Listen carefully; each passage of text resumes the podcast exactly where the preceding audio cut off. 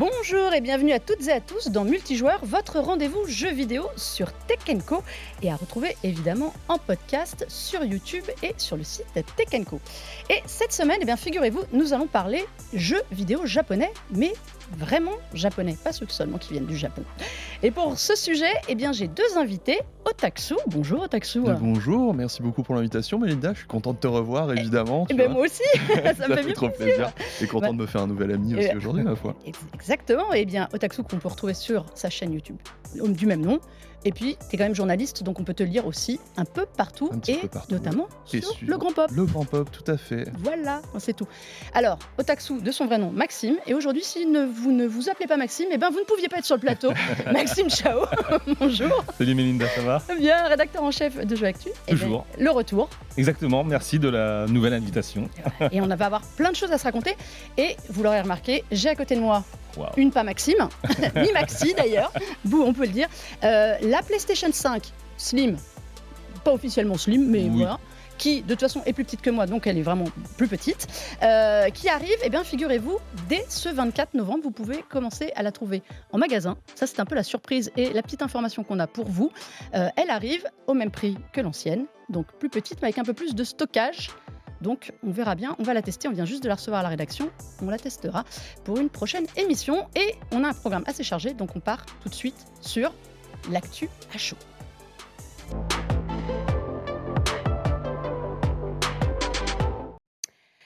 L'actu à chaud, vraiment à chaud, eh bien on va commencer par l'annonce PlayStation, autre que la PlayStation Slim de la semaine, c'est le remaster de The Last of Us Part 2, qui est sorti, rappelons-le, en 2020 sur PS4 et PS5 et qui arrive donc tout beau tout neuf l'année prochaine sur PS5 uniquement au Taxou.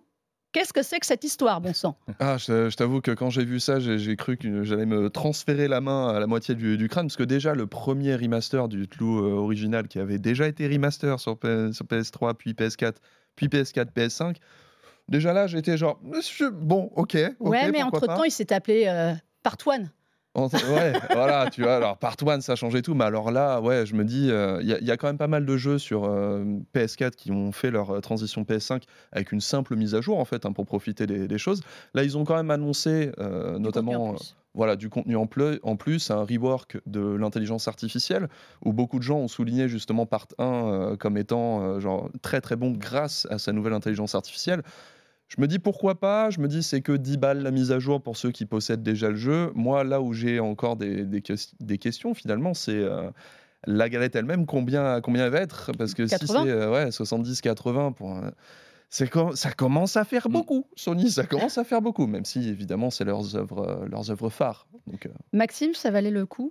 Vraiment ou pas? Écoute, je suis pas très objectif avec euh, la saga The Last of Us parce que je l'adore et effectivement, un jeu comme celui-ci, moi je suis prêt à y rejouer. Alors, euh, tu l'as dit au Taxou, c'est 10 euros donc euh, supplémentaire à débourser si jamais on a déjà la version PS4. Donc je pense que la mise à jour est assez minime en termes de, voilà, de, de, rapport financier. Après, effectivement, combien coûtera le jeu réel Ça, c'est un autre sujet. Mais c'est vrai que ça, c'est un jeu que je referai sans, sans aucun problème. La dernière fois euh, auquel j'ai joué, c'était donc il y a trois ans. Et donc, c'est une œuvre qui marque, c'est une œuvre auquel on a envie aussi de redécouvrir parce que c'était pas seulement une histoire, c'est aussi un gameplay qui est aussi très, très fin. C'est des choses qu'on a découvert aussi après coup. On a un système de combat qui est vraiment très élaboré aussi. Donc, euh, donc moi, ça me, ferait, ça me fait énormément plaisir de pouvoir euh, le, retrouver. Puis avec tout le contenu aussi en plus, on va voir si ça justifie. On va voir surtout s'il va véritablement. Il y a un petit gap quand même entre la, version PS4 euh, et, la version PS5 en termes de graphisme. Ils ont dit qu'il y aura effectivement des, choses qui ont été retouchées. On verra le moment venu. En tout cas, moi, moi je dis oui. Je suis, vraiment client de, ce genre de truc. Et ça me rappelle un petit peu, tu sais, ce qui se passe en fait dans le, les, les sorties vidéo. Souvent, il y a, toujours des, des ressorties, des films. on est trois ans après. C'est un jeu qui accompagnait. Alors certes, il était euh, à cheval sur deux générations, mais enfin, c'est un jeu qui accompagnait la sortie de la PS5. Oui, bien sûr. Mais après, bon, euh, tu sais, il y a aussi des gens qui n'ont pas forcément découvert le jeu à l'époque et qui vont peut-être le redécouvrir avec la, PS5. On, sait que la, série Netflix, euh, la série pardon, HBO mm. relance aussi, aussi l'intérêt. On a la saison 2 qui va être tournée dans pas très longtemps. Donc tout ça, c'est lié. C'était justement ma question. Est-ce que cette histoire de jeu qui arrive, alors certes, il y a du contenu euh, supplémentaire. Donc on parle d'un mode de survie euh, roguelike, mm. euh, de, niveau inédit, comme tu l'as dit, des améliorations techniques. Bon, est-ce qu'en fait finalement c'est pas juste histoire de se faire un peu de pognon pour la série qui arrive. Oh, mais bien sûr, mais bien sûr, c'est de l'argent facile, c'est de l'argent extrêmement facile. Et on a vu que quelles, que soient les œuvres qui sortent justement en série, que ce soit The Witcher ou même The Last of Us, ça relance évidemment euh, les ventes.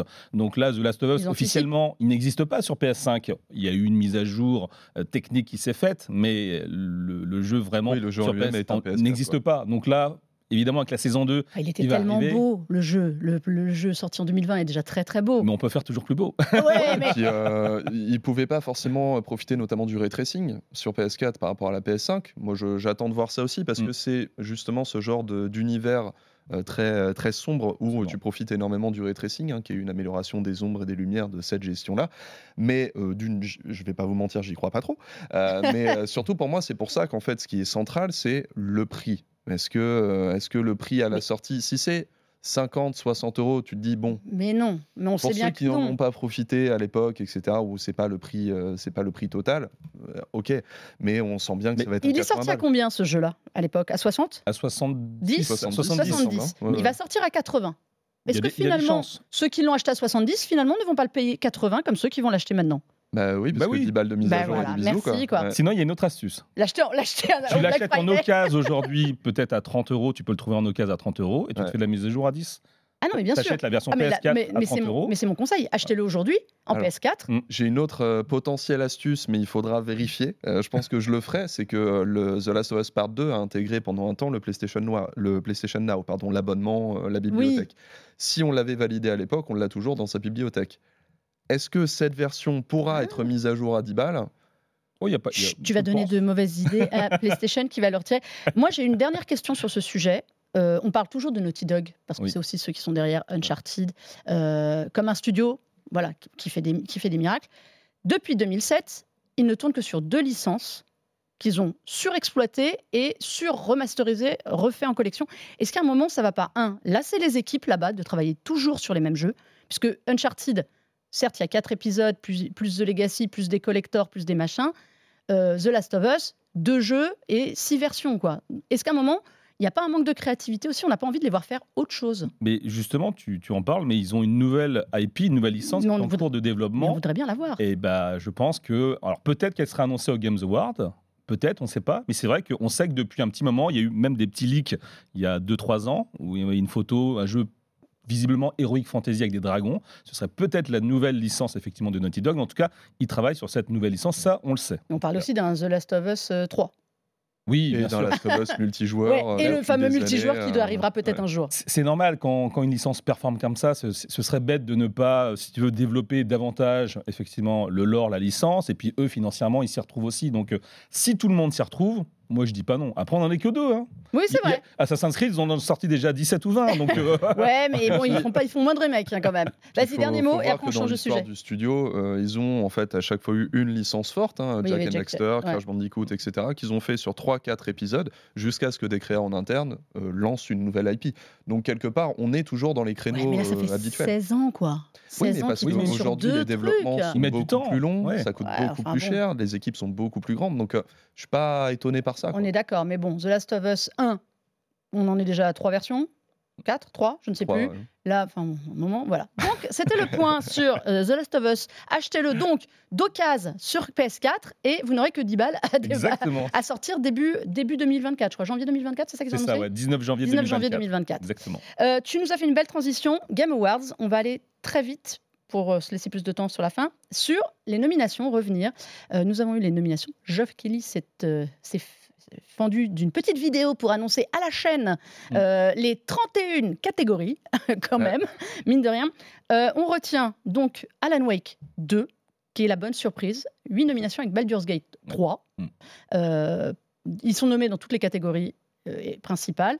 Suivi de Spider-Man 2, évidemment, avec 7 nominations. Zelda, avec The Legend of Zelda, Tears of the Kingdom avec 5, comme et ça, pour moi, c'est une grosse surprise. Super Mario Bros. Wonder, autant. Et, on en parlait, Hi-Fi Rush, Hi-Fi Rush, qui en a cinq, mais que du technique.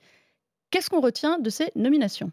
Bah, qu'est-ce que t'en penses? On est toujours sur les Video Game Awards, hein, où c'est euh, le plus grand public, faire plaisir aux, aux éditeurs, euh, et surtout cette année, euh, on en parlait avant l'émission, l'originalité n'est pas très très grande finalement en 2023. Hein. Pour une année qui devait être faste, on est d'accord quand même, 2023. Moi j'attendais des surprises dans les nominations. Euh. oui, mais on, est dans. dans Alan Wake 2, la, surprise en fait. On est dans le même propos avec le Grand Pop, où en préparant euh, notre émission de fin d'année, euh, les, les Pop d'Or comme on les appelle, on se disait, mais à quoi on a vraiment joué cette année quoi? Parce qu'il n'y a, a, rien qui nous avait vraiment agrippé. On a chacun des goûts assez particuliers aussi.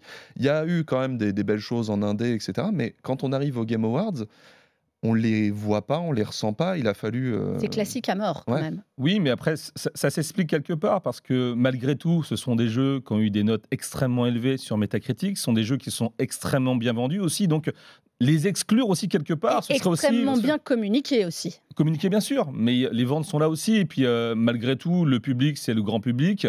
Et c'est eux aussi qui vont avoir une part au niveau des votes. Donc, alors évidemment que nous, dans notre microcosme un petit peu journalistique, on aimerait faire ressortir un petit peu des jeux indés. C'est pour ça qu'il y a 31 aussi catégories qui sont là pour un petit peu satisfaire tout le monde. Mais quand on parle du GOTY, il faut prendre en compte, je pense qu'ils prennent en compte le métascore de Metacritic avec les notes qui sont. Tous ces jeux-là ont des notes, des métascores extrêmement élevés. Hein. Pour rappeler, ce sont des journalistes qui font euh, la, sélection. Le public peut voter derrière, mais ça ne représente que 10% du, vote total. Là, pour le moment, les, nominations sont le fait de journalistes. Alors, il y a une petite polémique disant que c'était peut-être un peu trop de journalistes américains euh, qui votaient. Ça, tous les ans, on l'a. Mais ça, on l'a tous les ans. Je crois qu'en France, on a trois représentants, c'est ça qui, Non, il y en a plus. Je crois qu'ils sont six. Il y a six représentants. Voilà. six représentants. Euh, on doit être une des grosses nations. Mais c'est vrai que c'est très occidentalisé, ça. C'est comme. Euh, oui. Est-ce qu'il y a des bah, surprises? Au-delà de la seule nomination pour Starfield que, Starfield n'en est qu'une seule. Ne soit pas là-dedans? Alors, qu'il ne soit pas dans les meilleurs jeux, c'est discutable, ça je suis d'accord, euh, mais qu'il n'en est qu'une seule. Après, on pourrait débattre très longtemps sur Starfield, mais euh, moi, pour moi, Starfield n'était pas du tout au niveau non, de, par rapport à plein de choses, au niveau des promesses, au, niveau de ce qu'il a été, au niveau de sa sortie aussi. Donc, euh, donc on peut débattre très très longtemps. Je pense qu'on n'a pas le temps, qu'on n'a pas le temps. Mais c'est gentil, merci. Mais moi, les jeux qui sont cités, ça me choque pas parce que c'est en rapport avec effectivement euh, bah, ce qu'ils représentent aujourd'hui. Mais tu es d'accord avec moi que là-dedans, on a des suites, des remakes. Resident Evil 4, c'est un remake. Mais le marché, même c'est très beau. Et Super Mario Bros. Wonder, c'est un catalogue de tout ce que Super Mario Bros. sait faire et le fait très bien. Je ne dis pas le contraire. J'ai adoré le jeu, je l'ai terminé. Zelda, c'est le même. Spider-Man, c'est le même que le précédent aussi. Est-ce qu'à un moment, cette, cette année 2023 qu'on nous promettait extraordinaire, elle est où en fait? Elle est exactement dans l'état dans lequel est le, secteur du divertissement, que ce soit le cinéma, la musique ou ce genre de choses, qui est que ça coûte de plus en plus cher de créer, donc les producteurs ne veulent faire que des suites en fait, ou des IP qui sont déjà extrêmement connus. Donc quelque part, on peut pas... Comme au cinéma en fait. Oui, voilà, exactement. Mm. Donc on peut pas accuser les, Game Awards de, de ça en fait, c'est juste une tendance de l'industrie où euh, le, comment dire, les, producteurs sont extrêmement frileux avec les, budgets énormes qu'ils doivent sortir. Mmh. Moi, quelque part, en fait, la meilleure surprise que j'ai eue en ouvrant ça, c'est justement de voir Hi-Fi Rush parce que je me disais, ils vont passer à côté, quoi. On en a parlé beaucoup. Il n'est que dans des, que dans des, je vais dire des Oscars, des prix euh, techniques, bah, audio, design, euh, musique. Oui. mais ni jeu indé, ni jeu, enfin moins indé normal, mais même pas dans, dans aucune catégorie un peu phare mais après. S'il y avait une catégorie où il fallait qu'il soit là, oui, c'était la musique. Bien Donc finalement, tu vois, même si moi, pour moi, c'est mon Gotti, euh, mais, évidemment que je ne suis absolument pas représentatif du grand public. On va de très près euh, sur cette émission. Donc, pas, euh... pas Legacy, qui est un jeu, qui, le jeu sans doute qui s'est extrêmement bien vendu cette année. Pas Pas Legacy, mais nulle part. Est-ce que c'est étonnant Même pas famille, même pas. Euh, oui, effectivement, moi je trouve qu'il aurait mérité effectivement d'être sélectionné. Au moins une fois quand même, hein, je Au moins quelque part. Euh, même dans, dans, parmi les, les c'est-à-dire euh, vraiment parmi les meilleurs jeux de l'année, il aurait pu faire Franchement, moi, candidat, hein, absolument. voilà, je, ça ne m'aurait pas choqué. Il a eu de très très bonnes notes, il a, il a été très bien reçu par le public. Alors effectivement, bon, il, il a disparu des radars, mais... Il, ne correspond pas au profil des votants. Tu disais que tu n'as pas le profil, je pense qu'il ne correspond pas au profil des votants non plus. Euh, je, pense qu'il y aurait eu des prix communautaires. La communauté Harry Potter euh, aurait été euh, extrêmement derrière, ça, il n'y a pas de feinte. Mais par rapport, mais il faut dire que c'est vrai que dans, dans tous ces, ces, ces, sequels, donc ces, ces mm. sorties de numérotés, etc., bah, finalement, Hogwarts Legacy se retrouve noyé derrière les énormes licences qu'on attendait. Quoi. Il est sorti trop tôt. C'est a toujours été un avantage, que ce soit dans les films ou dans les jeux vidéo d'ailleurs, de sortir peu avant le, les périodes de, de, de, de, célébration comme ça. Donc Est-ce que c'est choquant Non, pas vraiment. Quoi. Euh, petit cocorico, dans la. Alors, c'est une catégorie un peu étrange, de, des jeux à impact, comme on dit. Nous avons deux représentants français. Donc, Chains of Scénar et euh, Chia, le jeu qui se passe en Nouvelle-Calédonie. Mm. Euh, voilà, je voulais faire coucou parce que je trouve que c'est quand même sympa d'avoir des jeux. Alors, l'année dernière, évidemment, nous avions Stray. Euh, le, jeu du chat qui lui était meilleur jeu indépendant. Mais voilà, c'était euh, pour faire un petit quand même que cette année, on a très très bien mangé en Inde et un Venba mm. aussi. Euh, toute cette liste est. Et, ouais, parce qu'il y en a, il y a tous les jeux derrière qui sont vraiment en catégorie indie, dont le fameux Cocoon. Terranil quand même, qui est un jeu porté par Netflix. N'oublions mmh. pas qu'il y a deux nominations. Euh, voilà, c'était le petit coucou. La cérémonie, c'est le 7 décembre. On reviendra évidemment dessus. Et ce sera à suivre dans la nuit pour ceux qui ne dorment pas. On va passer sur le gros morceau, messieurs, et la raison de votre présence. Euh, nous allons parler des jeux vidéo japonais. Euh, il y a une, évidemment, on parle toujours de jeux vidéo japonais en pensant que c'est l'origine même du jeu. il y avait, d'un côté, pour, pour symboliser ça, Super Mario, qui n'avait pas vraiment esprit japonais, ou je schématise, mais Final Fantasy, qui était le JRPG. On s'aperçoit qu'il y a beaucoup plus que ça, c'est beaucoup plus large. On a l'impression d'être très loin culturellement de tout ça, et pourtant, ça marche. Est-ce que vous avez une explication à ça, à ces origines du jeu vidéo? Je vous dis ça aussi parce que nous avons actuellement un jeu qui est sorti, qui est euh, Like a Dragon, euh, qui, vient de sortir. Enfin, Like a Dragon, pas, le, pas juste Like a Dragon, excusez-moi. Gaiden, celui-ci, euh, qui est pour moi le symbole de la culture japonaise. Et j'avoue, personnellement, être complètement hermétique à ce genre de jeu, mais ça me fait rire de le voir. Euh, pourquoi ça marche? Ah bah ça, c'est une très très large question, mais euh, bah, pour reprendre l'exemple de Like a Dragon qui s'appelait Yakuza pendant un temps, parce qu'en en fait, il y a eu une mauvaise traduction du nom, ils l'ont repris, ça y est, le nom japonais est, Oui, parce qu'en fait, Yakuza c'était pour le vendre à l'Occident à l'époque. Voilà, c'est ça. Et justement, c'est un bon exemple, je trouve, cette, cette licence-là, parce que quand elle est sortie sur PS2 à l'origine, tous, les, tous les, comment, les parallèles qui étaient tracés étaient sur Grand Theft Auto. Euh, qu'on connaît bien parce mmh. que euh, grande ville, parce que tu peux te balader, tu peux euh, balancer des, des nions à qu'importe. Sauf que c'était passé à côté de toute cette partie arcade. En fait, Yakuza et donc Like a Dragon aujourd'hui, c'est avant tout un jeu d'arcade, mais avec extrêmement instancié, avec plein de petites instances où tu peux faire absolument tout ce que tu veux. Du karaoké, Quand même. Tu peux faire du karaoké. il, y a, il y a des mini-jeux de, de gestion de, de, patrimoine ou de trucs comme ça. C'est vraiment n'importe quoi ce jeu. Et c'est le n'importe quoi à la japonaise, c'est un n'importe quoi culturel qui est intéressant à, jouer. Mais du coup, euh, toujours tracer ce parallèle occidental a euh, parfois euh, été contre les jeux japonais. Mmh. Et notamment, tu disais que à l'origine, on voyait le jeu japonais comme le jeu vidéo quelque part, parce que c'était ce qu'on connaissait, la NES, Super NES, mmh. les Game Boy, etc. Clairement, le jeu vidéo était japonais à cette époque. Et est arrivée la période PS3 où euh, les développeurs occidentaux ont gagné vraiment en mesure. On a eu les Uncharted, on a eu les The Last of Us, on a eu les God of War, pour ne citer que Sony, mais il n'y avait pas que ça évidemment. Et c'est là où le jeu japonais, lui, a subi une grosse claque qui était le jeu mobile, hein, tout bêtement. Où, euh, vu que euh, le territoire japonais des consoles, ouais. voilà, est habitué aux consoles portables, parce que c'est le territoire des gens qui font énormément de transports en commun, euh, avaient leur Game Watch, sont passés à la Game Boy, sont passés ensuite à la PSP, à la 3DS, etc. Et maintenant aux jeux mobiles. Il y a eu une crise de confiance là-dessus qui a fait que euh, les jeux occidentaux sont devenus, particulièrement auprès des occidentaux, genre c'est la nouvelle loi, on a gagné, on est trop fort. Et puis finalement, les, jeux, les développeurs japonais ont fait une grossière erreur de bah, on va faire des jeux à l'occidental. Bah non, bah ça marche pas. Euh, parce que ce qu'on aimait dans les jeux japonais, c'était le Japon. Hashtag le Japon, quoi. C'est vrai, vrai qu'il y a eu une perte à un moment. Il y a un savoir-faire qui s'est perdu au niveau du Japon, effectivement, dans cette période de PS3. Et pour rebondir à ce que tu disais, je pense que pourquoi les jeux japonais sont aussi assez populaires en France, en tout cas il y a une grande niche en France, il ne faut pas oublier aussi qu'il y a quand même une certaine... Euh, la France et le Japon sont deux pays qui s'aiment et qui s'adorent. Culturellement, le Japon est très présent en France. Mm. Euh, beaucoup de Français... Pour voyez... qu'on a Japan Expo aussi. Aussi, et Deuxième pays euh, après le Japon, plus grand consommateur de, manga, et d'anime. Donc, un jeu comme, comme Yakuza, donc maintenant Like a, like a Dragon, ça me, son succès ne m'étonne pas. Alors c'est un succès qui arrive crescendo, hein, ça n'a été pas tout de suite, mais quand tu joues à ce genre de jeu, tu redécouvres le Japon, tu redécouvres Tokyo, tu voyages, et donc tu as l'impression effectivement euh, d'être là-bas, euh, un petit peu par procuration, et c'est aussi pour ça que, ces jeux-là ont un certain succès populaire. Quoi. Il y avait, au début, comme tu disais, on, on aime le Japon, et c'est vrai que tout ce qui était un peu les Final Fantasy, les, les Monster Hunter, ça apportait une autre image qu'on n'avait pas euh, en Occident. Moi, je me souviens de cette, le Monster Hunter de 2018 qui est arrivé World, occidentalisé, mm. justement, parce que, mais on ne mesurait pas l'impact que ce jeu a au Japon.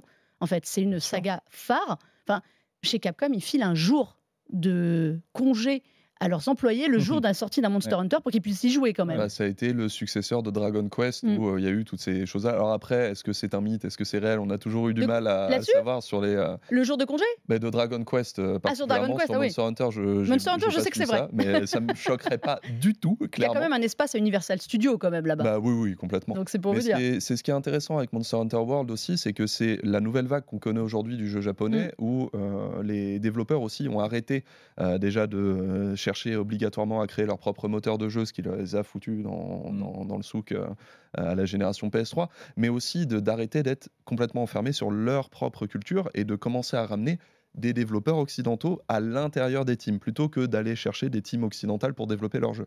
Et le meilleur exemple pour ça, c'est Capcom, où mm. depuis Monster Hunter World, en fait, il n'y a pas un jeu Capcom qui n'a pas été développé avec un ou une occidentale dans l'équipe. Devil May Cry 5, explosion euh, directe. Mm. Les remakes de Resident Evil 2, euh, puis 3, puis 4, pareil.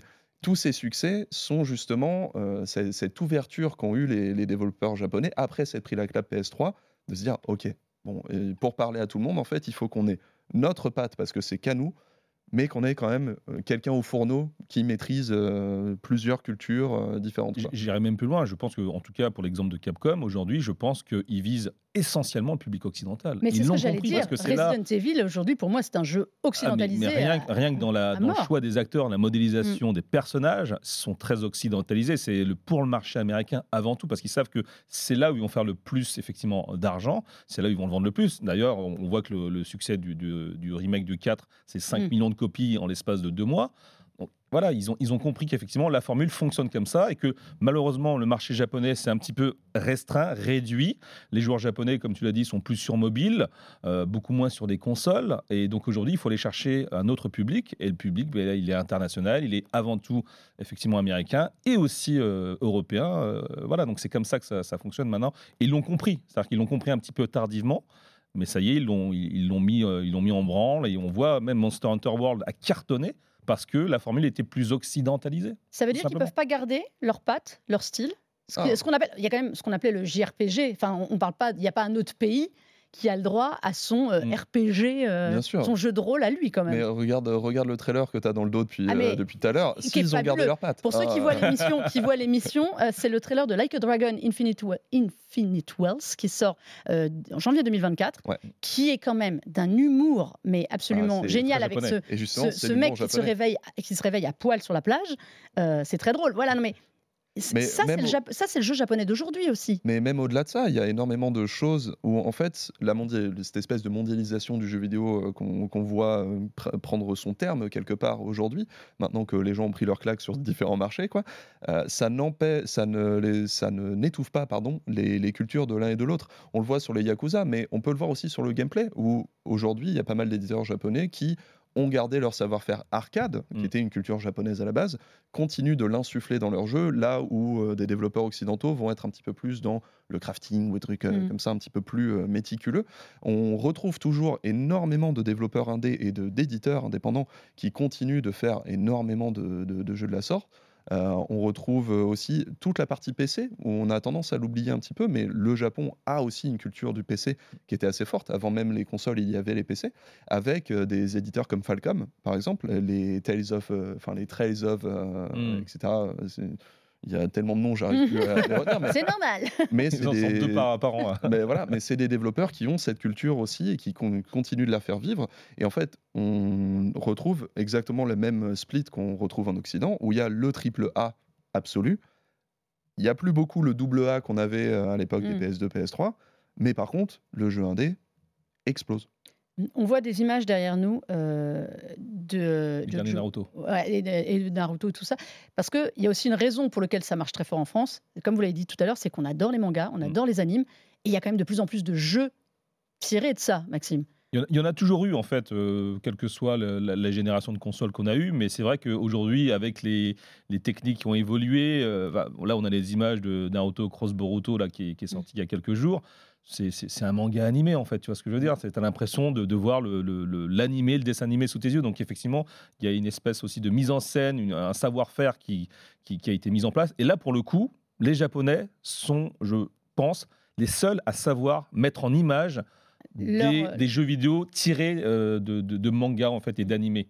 Euh, parce que on, enfin et surtout le, studio CyberConnect 2 hein, il s'est vraiment spécialisé dans, ce genre de choses. Il arrive à allier gameplay et puis mise en scène et puis on a vraiment l'impression de voir des, des, cases de BD de manga s'animer sous nos yeux. Il y avait le One Piece aussi qui avait été adapté en jeu en début d'année One Piece Odyssey. Mm. On ne parlera pas des Pokémon parce que ça, les Pokémon, ça fait quand même. Un peu large. non, mais non, mais c'est pour vous dire que tout ça, en fait, ça attire aussi vers le jeu vidéo ceux qui les regardent. Donc euh, c'est tout, c'est tout bénef. Euh, J'aurais un, un petit truc à, rajouter euh, là-dessus. Désolé, j'aime beaucoup ce sujet. Mais il y, a une chose qu'on a peut-être un petit peu de mal à voir en tant qu'occidentaux et qui est, qui est vraiment ancrée, c'est que euh, nous, quand on parle d'adaptation de licence, généralement, on avait l'habitude des jeux vidéo complètement claqués, euh, tout bêtement, qui fonctionnaient pas, qui étaient, qui étaient moches et qui euh, généralement étaient vendus plein pot en prime. Alors qu'il faut voir qu'un développeur japonais, quand on lui dit d'adapter One Piece, c'est on te dit d'adapter une des plus grandes licences de ton pays qui fait vibrer absolument tout le mm. monde. Donc t'as pas intérêt à l'erreur, on te file quand même le budget qu'il faut et tu vois. Tu files l'auteur euh, par-dessus l'épaule pour vérifier que tu fais ça bien. t'as, Oda qui te regarde genre mon garçon, c'est ça c'est mon bébé, t'y touches même pas, tu vois. Donc il y a aussi cet aspect-là où culturellement il y a un respect de l'adaptation euh, qu'on, qu'on retrouve pas forcément quand on, enfin aujourd'hui maintenant heureusement ça s'est calmé avec les Spider-Man euh, etc. Mais il y a quand même euh, quelques sorties de route quand même, hein, toujours. Euh, oui. Ah, One, Piece, bah, One Piece Odyssey, il est pas, il est pas super. Hein, il, il, est, pas, il est pas extraordinaire non plus quoi. Comme jeu, mais il reflète. Euh, il reflète bien, mais, en termes de gameplay, c'est pas, c'est pas encore, c'est pas encore ça, je trouve. Il y, a quand même quelques sorties de route toujours. Bien sûr. sur sur sur le marché japonais, en tout cas par rapport à ces adaptations d'animés mais même si globalement, effectivement, la qualité, la qualité moyenne est, quand même voilà est, quand même au-dessus qu'auparavant, ça c'est bah, sûr. Il y, a le défi de faire plaisir aux fans, de faire plaisir au plus grand nombre aussi. Mm. Euh, là où on peut voir Odyssey, bon, on va prendre cet exemple-là, mm. mais ça existe dans plein d'autres, euh, plein d'autres adaptations. On peut voir Odyssey comme une, un raté parce qu'effectivement, il n'est pas dingue, il est un peu mou, euh, un peu large et tout, mais c'est aussi ce genre de truc où tu peux le regarder dans un autre angle et te dire waouh, ils ont essayé de changer complètement le gameplay en fait. Mm sur euh, des jeux. Euh, oui, parce que normalement, c'était des beat'em all assez classiques. Mm. Là, on a un large open world. Est-ce que c'était pas du fan service C'est toujours du. Il y a toujours du fan service dans ce genre de jeu, ouais, toujours. Il faut, il faut, un minimum, sinon ça marche pas. Pour qui tu le fais Les fans? C'est vrai. messieurs, un jeu qu'il faudrait, un, jeu dans cet esprit-là à recommander au tax? Ah bah, moi je suis sur Persona 5 Tactica ces derniers temps, je vais dire Persona. J'allais te dire de, de, t'allais réussir à le placer. Bien sûr, évidemment Persona 5 Tactica ou alors si vous avez déjà fait euh, Persona 5 qui est un JRPG donc RPG assez traditionnel au tour par tour. Là, on, a une relecture de cet univers, mais euh, version tactique. Donc, on a euh, des, petites, des petites comme, comme, des, comme des cases d'échiquier. On va aller bouger ces personnages et faire attention à chacun son tour à euh, bien, euh, bien euh, tuer l'adversaire avec les meilleures, les meilleures tactiques possibles. Ça, j'avoue, c'est quand même c'est un, un, petit jeu, mais il est disponible dans le Game Pass, il est disponible sur Switch, PS5, PC. Le, clairement, la DA est très très différente parce que c'est le studio qui avait fait Persona Q à l'époque, pour ceux qui connaissaient, donc une DA, une, une DA qu'on appelle Chibi au Japon, donc ça veut juste dire tout petit hein, quelque part. Donc c'est beaucoup plus cute, mais le, le, scénario est là et surtout, moi, c'est pour patienter avant le, avant le Persona 3 Remaster qui arrive, qui est juste mon jeu préféré ever. Donc euh, je suis très très impatient à plus. Euh, et là, ça dit rien sur la remaster. Hein là, ça, dit plus rien sur la remaster. Là, on est euh, là, on est sur de, PS2 là. non, non, non, non. Ça va, il y a plus de temps. Maxime, toi, un jeu. plus de budget. Bah, moi, je dirais Like a Dragon, le dernier là, qui est sorti. Gaiden. Gaiden, absolument, parce que bah, on parlait effectivement de la culture japonaise. Le fait, moi, ça fait pareil, ça fait, je crois que depuis 2019, je suis pas allé au Japon. donc, quand je joue à ce jeu, bah, j'ai vraiment l'impression de voyager. Et puis, on retrouve effectivement cet humour complètement décalé, très propre à la série. Euh, c'est encore un petit peu rigide dans certaines mécaniques de gameplay, mais euh, voilà, on pardonne pas mal d'inhérence de, ce côté-là. Il, y, a vraiment une très très bonne ambiance et, et puis ouais, on, voyage avec ce jeu-là. J'aime beaucoup le mood de ce jeu. Je le dis comme ça. Bon, on est arrivé à la fin de cette émission. Déjà. Eh ben oui, ça va trop vite. Mais voilà, j'espère qu'on euh, vous a donné envie d'aller faire du jeu vidéo. Voilà, c'est jeux vidéo japonais comme on dit, mais qui sont plus dans la culture japonaise. En tout cas, merci messieurs parce que moi, je suis à plus hermétique que vous à ça. Donc, euh, je vous avais quand même suscité un peu de curiosité de ma dit que j'allais transformer en Weeb avant la fin de l'émission. Otaxo, merci d'être venu. On te retrouve sur ta chaîne et, euh, et, dans le Grand Pop. Sur le Grand Pop.fr à lire. Maxime, on te retrouve sur Jeu Actu. Absolument. Comme toujours. Voilà, sur le site, sur la chaîne YouTube, les réseaux sociaux. Partout. Est-ce que je peux repartir avec la slim ou pas? Non, toujours pas. Bien tenté. Bien tenté. Merci à vous et toutes et à tous d'avoir suivi ce nouvel épisode de Multijoueur. On se retrouve la semaine prochaine. Eh bien, on va traverser le globe pour parler cette fois jeu indé français eh bien oui, quand même, il n'y a pas de raison. Hein. Et en attendant, bien écoutez, retrouvez cette émission sur Tech Co, la chaîne, en replay sur YouTube, sur le site et en podcast partout. Et surtout, jouez bien, il y a de quoi faire.